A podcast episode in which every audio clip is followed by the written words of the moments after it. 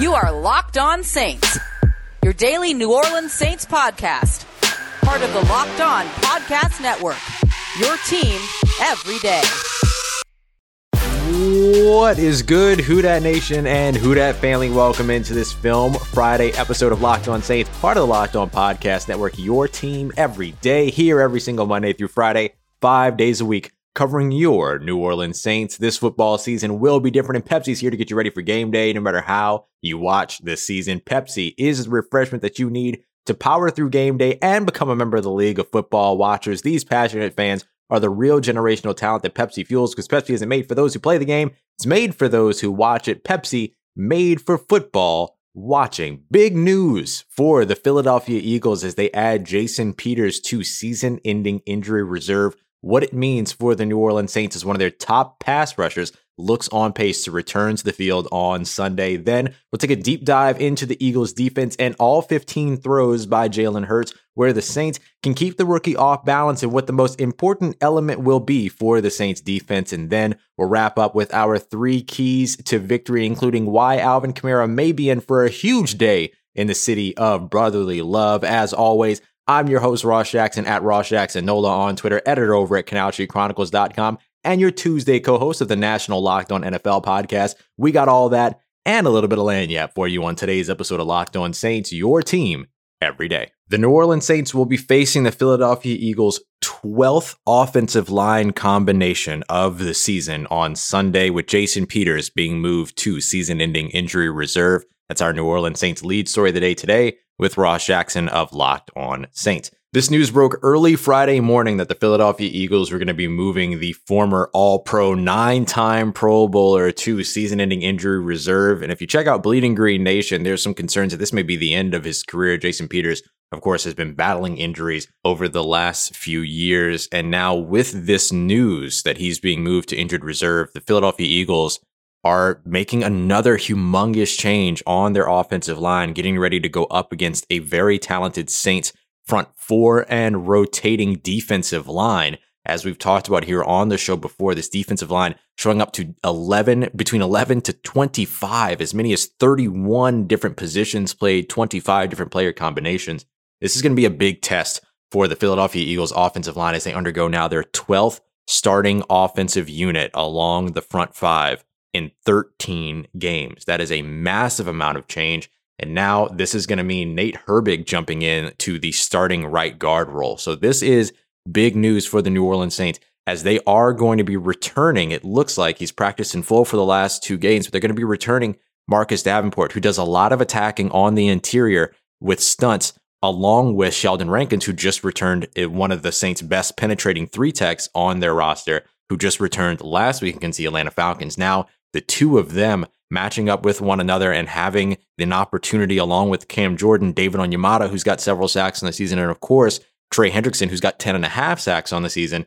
This defensive line is in a position now to where they're going to be able to take advantage of a very weak offensive line in Philadelphia. And that's big, big, big, along with having a rookie quarterback getting his first career start against the New Orleans Saints in this game as well. So a lot to keep an eye out on, particularly with the way that the offensive line is being shuffled around in the same game that the Saints look to be getting at full strength on the defensive line. So huge matchup to watch there. Some other quick injury updates as well. Keeping on the defensive line, Saints defensive tackle David Onyemata did not participate in practice on Thursday, but it was due to illness, not an injury. So hopefully we'll see him back on Friday's report if not, still good news for the Saints along the defensive line because Malcolm Brown, another one of their big bodied one techs and nose tackles, uh, he ended up being elevated to limited from did not practice from Wednesday to Thursday. So that's good news for the Saints. Shy Tuttle, their defensive tackle, remains limited. So all four of those players, including Marcus Davenport, who we mentioned earlier, are key guys to watch going into getting game status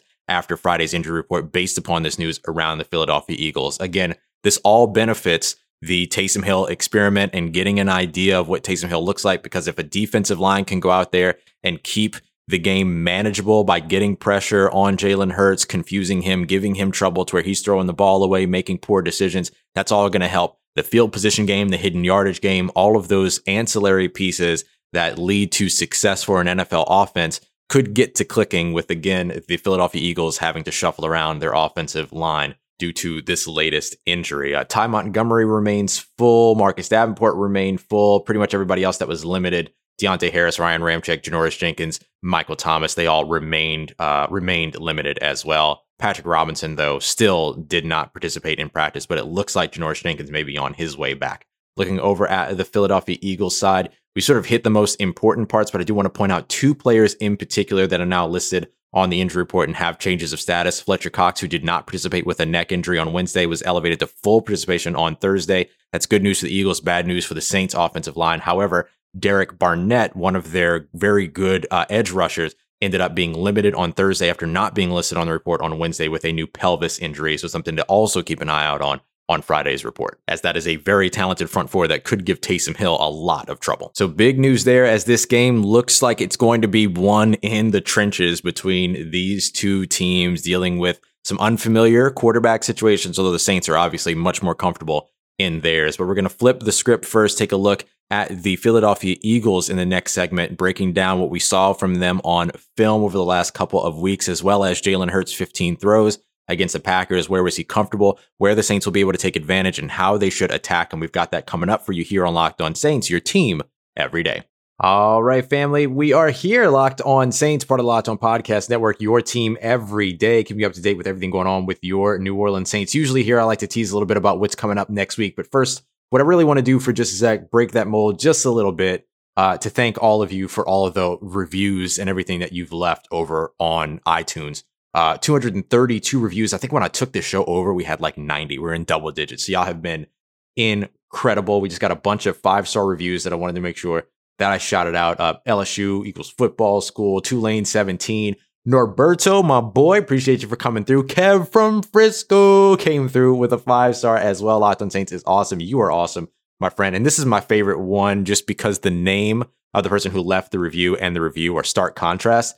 Uh, Best Saints podcast. It's title of the review. It's pointed by Disappointed One One Three Four, but he was not disappointed with the show, or they were not disappointed with the show. Uh, love this podcast. Look forward to each new episode. Ross does an excellent job. I appreciate you. You do an excellent job listening. So I appreciate y'all very much for all of that. All that support is super helpful, right? Reviews and everything. It helps other Saints fans see it. It lets everybody know that the show is worth listening to, all that. So if you haven't left a review yet, please go ahead and drop that five star. I appreciate it. And for those of you that, that are already doing it, Thank you, thank you, thank you. Especially those of you who are here in the show for the first time. So let me give you a reason to leave that five star review because we're going to jump into our Film Friday here. So, five stars for Film Friday. Here's what we're going to do. I watched all 15 of Jalen Hurts. Well, really, what I did was I watched all of his dropbacks, but I charted all 15 of his passes against coverage. So, we're going to look at what the Saints do and how Jalen Hurts performed against that against a pretty good passing secondary or pretty good passing defense, rather, with the Green Bay Packers. You know their run defense is atrocious in Green Bay, but their passing defense is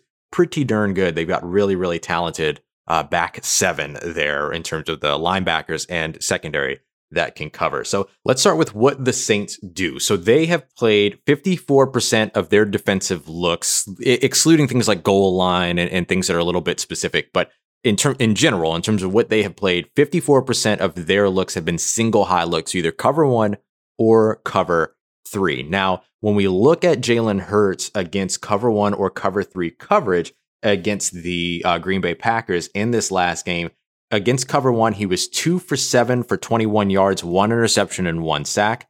And then against cover three, he was actually two of three for 54 yards and one sack as well. The touchdown that he threw came against cover four is a little bit prevent E because it was fourth and 18. So that is a really specific situation that Green Bay just happened to get take advantage of, get taken advantage of in as one of the uh the the the rightmost offensive rightmost zone didn't drop far back enough, getting didn't get enough depth on the drop back there. But again, against cover one, two of seven for 21 yards, one interception and a sack, and then two of three, 54 yards and one sack against cover three. So a couple of big plays for him. I mean, he had a 34 yard completion and a 20 yard completion against cover three, but that was they were those two. And then he also got sacked for minus two yards. So let's take a look at the way that this all breaks down. I want to see he didn't run against cover three at all, but he did run three times against cover one against man coverage. And this makes sense, right? He had a 10 yard run, a 13 yard run, and a two yard run. You're going to get the most success out of a quarterback scramble when the defense is playing man coverage. Because everyone's back is turned towards you, right? So you have to have a spy, you have to keep contained. All of that is very important. So looking a little bit more specifically at what the Packers did was that they inverted a lot of their coverages. What I mean by that is that the deep safety pre-snap would often end up crashing down into the box and playing in the hole as opposed eh, while either the two outside corners would invert and take the two deep zones or they would sort of buzz their coverage to where that single high safety would end up crashing down and covering the box while the box defender would zip up and then take care of the deep safety assignment. So they would do a lot of switching in terms of what the look looked like because they would show some cover two looks and then turn them into single high looks, or they would show who the single high safety was and then reverse who actually ended up being the single high safety. So that's something that the Saints love to do in terms of disguising. That's a big part of Dennis Allen's gameplay and look for them to continue to do that to try to confuse Jalen Hurts and show him something that he has never seen before or, you know, things that he's not as comfortable seeing. Uh, Jalen Hurts also only completed one pass when he was forced off of his base. So he had a seven step drop. And if he was able to hitch and throw right from the end of his drop, he completed those passes. If he had to extend the plays, get out, run, then he didn't complete only one. He only completed one of those passes. It, of course, was the big 32 yard touchdown, unfortunately for the Packers. But if you can force him off his base, he looks to struggle a little bit like that. And so if you can take away the early reads and then force him to progress through, which we already know that he has a reputation as a slow a slow progressor through reads, then that's something that's very much going to benefit the Saints. Getting pressure on him throughout his career hasn't actually been super beneficial. Uh, in in Oklahoma over the course of his career, or, or sorry, in his last season, nine touchdowns to two interceptions when pressured, but he did only complete 54.4% of his passes. But when you look at him so far in the NFL, he's been pressured nine times on nine different dropbacks. On Three of those, he's been sacked. On one of those, he threw an interception and he's not throwing a touchdown. In fact, he's only completed one pass under pressure out of his five attempts, so only a 20% completion percentage. And again, that was a big 34 yarder that he ended up completing. So he's able to rip off those big plays, but if you can get pressure on him, force him off of his base, force him from being able to just drop back, stop, hitch, and throw, then you're going to end up putting him in a little bit of duress and forcing him to make some bad choices. That's what you want to do as the New Orleans Saints taking advantage of a rookie's first ever start. So the big takeaway here is Jalen Hurts can't throw against pressure right now, and they need to be able to confuse him. And he has shown that he has a penchant for getting confused on pre snap, post snap looks and rotation. So now let's go ahead over to the Eagles defense. So the pass rush, they'll try to win with four. They don't do a lot of blitzing at all. That's good news for the Saints uh, look, they handle the blitz pretty well, but they definitely want to keep Taysom Hill clean. So if they don't have to deal with blitzers as a part of that, that is still good news for them. Still a very talented front four, as we continue to say, but no added pressure is a good thing. Uh, the Eagles defense tends to live and cover one man, but they're generally weak and easy to diagnose when they're there. You can tell, you know, if there's going to be a safety that's covering the middle as a spy because he'll be deeper down in terms of his depth closer to the line of scrimmage than the than the corners. They, they they're able, you know, they'll stack a safety over a, a, a nickelback if they're going to blitz it. They do a lot of things that are really predictable, so that should be helpful. And of course, Taysom Hill is very comfortable against man coverage, so they have spent the Eagles at least through week twelve. 44.7% of their time in cover one. That's good news for Taysom Hill and the New Orleans Saints. Now, cover three zone, as Gino Camilleri from the Locked on Eagles uh, brought up last yesterday in yesterday's episode, the crossover Thursday episode.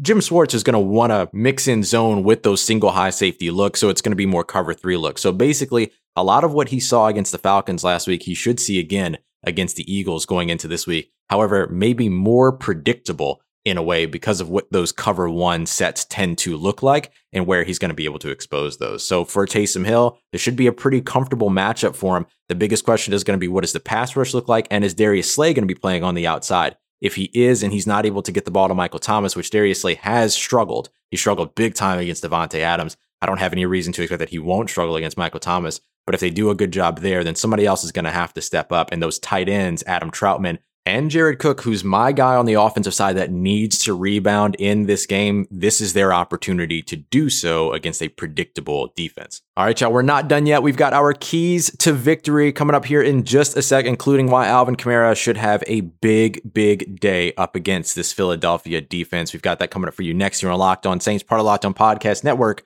your team every day.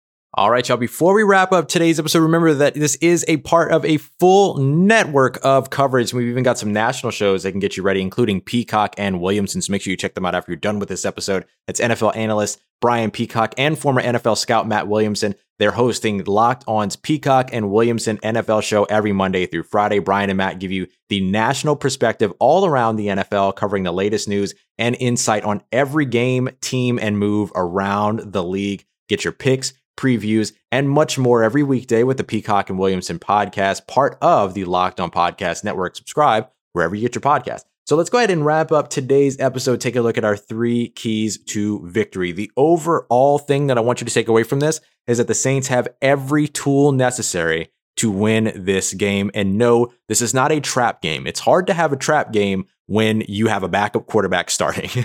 you, you, don't really get trap games there. And I know that they have a big opponent next week with the Kansas City Chiefs, but there's no way that the Saints are looking past this game. So they have every tool and they should be ready to go through and win this game. So let's start off with our first key to victory. Of course, it's going to be the pass rush, but let me be very, very specific about where that pass rush is, and that's the interior offensive line, generating pressure along the interior offensive line. The big thing with that is going to be the stunts that they're able to run with Sheldon Rankins and Marcus Davenport, as well as Sheldon Rankins and, of course, Cam Jordan, who can do that as well. Maybe even those NASCAR packages by having Cam Jordan and Trey Hendrickson play the bookends, but putting uh, Marcus Davenport in the interior and allowing him and Sheldon Rankins to run stunts in the interior, which have been very effective.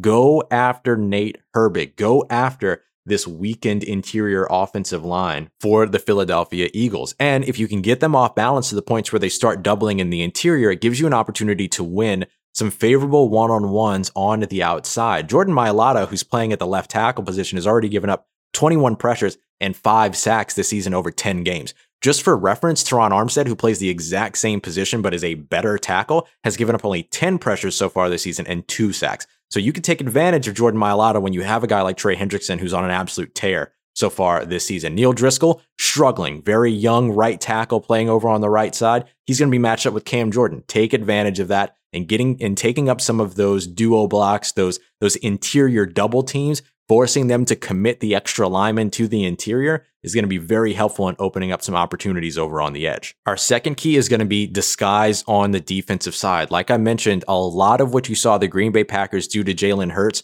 during the game last week, once Jalen Hurts came into the game, was that they disguised. They showed one thing during pre snap, they showed a whole new thing after pre snap. So they did a lot of rotating safeties. They did a lot of buzz coverage. They did a lot of inverted coverage.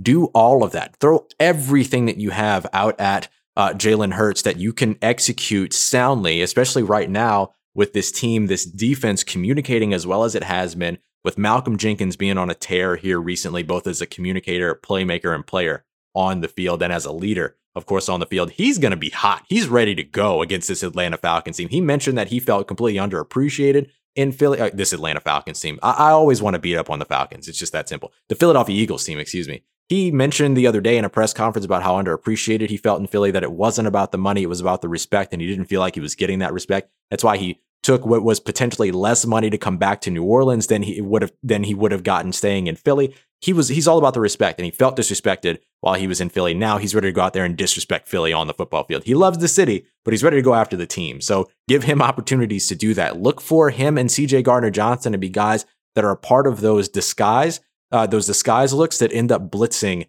after Jalen Hurts and getting after Jalen Hurts. There were a lot of times to where the Packers would start with split safeties, sort of a cover two or cover four look, and then creep one of those safeties down just before the snap and then they would either reverse those safeties or one of them would come flying off the edge to add some additional pressure to get after Jalen Hurts. Look for the Saints to be creative. Look for Dennis Allen to go back to his usual roots with, you know, sending off a, a safety off the edge on third downs, things like that. And some of those big plays are going to help the Saints. And obviously, having some of those athletic guys like a CJ Gardner Johnson, Kwon Alexander, Demario Davis on the defense, that's going to help with containing uh, Jalen Hurts in the run game as well, in terms of him being able to scramble and any design runs that might come his way. And finally, the third key, and I think the absolute most important, is to let Kamara cook. And don't just let him cook on the ground. Like, give him the ball. I don't care how you get him the ball, get him the ball, but throw the damn ball to him. I don't care if they have to put Drew Brees in for three plays just to throw Alvin Kamara the ball three times so he gets three catches. Let that happen. I don't care. Just get Alvin Kamara the ball because this matchup for him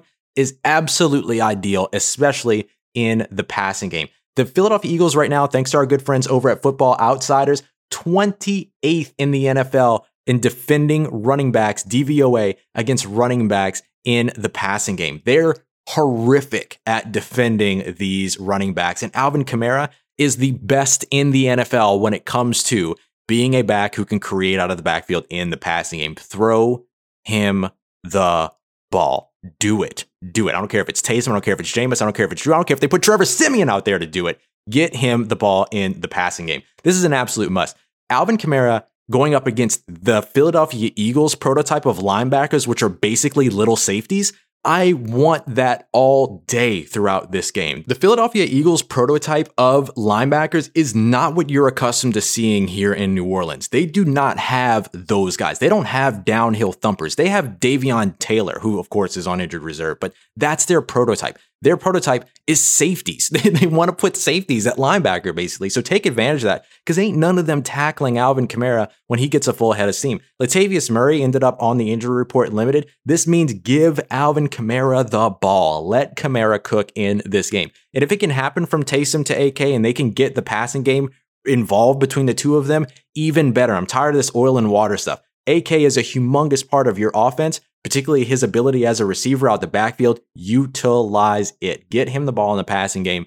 AK should have a humongous game in this game. And if he does not, then that is an absolute missed opportunity for the New Orleans Saints going up against a defense that cannot handle him. Y'all got me fired up. I'm so fired up for this game. We're going to learn so much here. I know that we're talking about the coverages that Taysom Hill are going to is going to see are going to be akin to what he has been seeing, but it's a whole different style. You have much more athletic linebackers that are better in coverage. They're not great tacklers. That's why I say get Alvin Kamara the ball. But you're going to learn so much about him. It's unfamiliar territory. It's an unfamiliar opponent. Everything about this is what you had hoped that you would learn about Taysom Hill in the uh, the Week 12 game against the Denver Broncos that you didn't get an opportunity to learn. This win is huge for the Saints. It locks up the NFC South if they get there. That would mean that the that the Bucs could win out but do no better than in terms of their regular season record tying the Saints and the Saints own that tiebreaker because they swept them. So that's a huge win for the Saints. It's also their 10th win in a row. If they can get it, they would be 11 and 2 at this point in the season, which is phenomenal. And you would then be 4 0 without Drew Brees and getting Drew Brees back after your three game road trip, which was also supposed to be one of the toughest parts of this schedule. Then they have clear heads, clear minds going in against the uh, against the Kansas City Chiefs next week on the 20th. So this is a big tone setting game for the Saints in terms of what they want this team to be able to do throughout the rest of this season. They get this win, they lock up the South, but as we always know, the South is not enough. All right, y'all, that's going to do it for today's episode. I appreciate y'all as always for coming through. Enjoy the game this weekend. I'll be back on Monday, either Victory Monday or a very, very, very sad boy Monday if the Saints drop this game. But like I said, they have all the tools necessary to get it done. We talked about the keys. We'll revisit them on Monday as well as recap the game and get you all the biggest news that you need out of Sunday's matchup with the Philadelphia Eagles. I appreciate y'all as always for coming through. Once again, I'm Ross Jackson. You can follow me on Twitter at Ross Jackson, N O L A. Hit me up. Let me know how the family's doing. Let me know how you're living. Let me know how you're momming them. Tell your friends, family, and fellow Saints fans about the show. And if you haven't already, please take a moment to subscribe, drop that five star rating and review. I thank you so much for all your support. Ever helped me grow this family? It's been Locked on Saints and Trust to that nation. I'll holla at you.